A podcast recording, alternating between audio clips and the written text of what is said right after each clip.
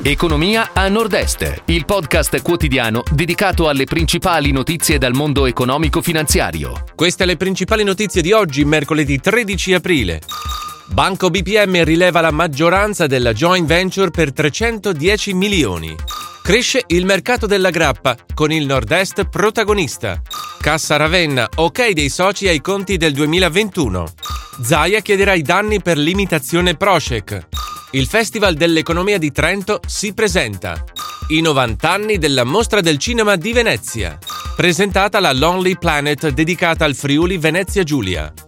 Banco BPM rileva la maggioranza della joint venture per 310 milioni. L'istituto milanese ha deliberato di esercitare l'opzione per l'acquisto di Covea dell'81% di BPM Vita, compagnia assicurativa di cui il banco BPM già possiede il 19%. L'operazione, si legge in una nota, rappresenta un'accelerazione del piano strategico 2021-2024 del banco che prevedeva l'internalizzazione del business assicurativo entro la fine del 2023. Cresce il mercato della grappa con il Nord-Est protagonista. In tutto il paese ci sono 130 produttori di grappa, oltre la metà a Nord-Est, 45 in Veneto, 38 in Trentino e 24 in Piemonte. È quanto emerge da un'indagine Nomisma presentata al Vinitali. Cresce l'interesse per la bevanda. Nel 2021 sono aumentate le vendite nel cash and carry più 19% e anche il canale e-commerce ha registrato un incremento più 15% rispetto al 2020. Cassa Ravenna, ok dei soci ai conti del 2021. L'Assemblea degli azionisti ha anche approvato il bilancio 2021 chiuso con un utile netto di 19,693 milioni di euro in crescita del 17,1% sul 2020.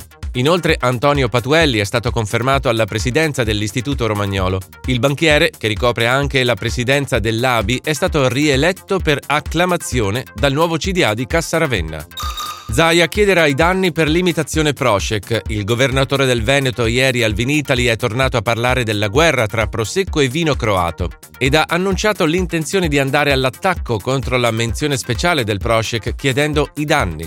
Rovesciamo la visione e facciamo togliere quel nome ingannevole dalle etichette croate, ha dichiarato Zaia. Il Festival dell'Economia di Trento si presenta. Tradizione confermata e innovazione garantita. È questo, secondo il presidente della provincia di Trento Maurizio Fugatti, il nuovo Festival dell'Economia di Trento che giunge quest'anno alla diciassettesima edizione, riaprendo le porte alla partecipazione del pubblico. In programma nei quattro giorni 200 eventi con la presenza di nove premi Nobel e 10 ministri. I 90 anni della Mostra del Cinema di Venezia. La Biennale celebra l'importante ricorrenza della Mostra internazionale d'arte cinematografica con una serie di eventi.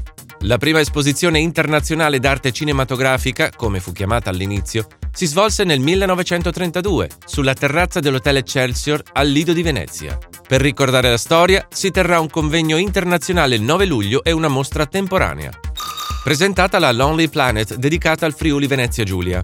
Il 2022 sarà l'anno in cui la regione recupererà la quota di turisti persi durante il periodo della pandemia. La conferma arriva dalla Borsa Internazionale del Turismo, in corso di svolgimento a Milano, durante la quale è stata presentata anche la prima edizione della guida internazionale del Friuli Venezia Giulia, edita da Lonely Planet. Si chiude così la puntata odierna di Economia a Nord-Est, il podcast quotidiano con le principali notizie dal mondo economico e finanziario.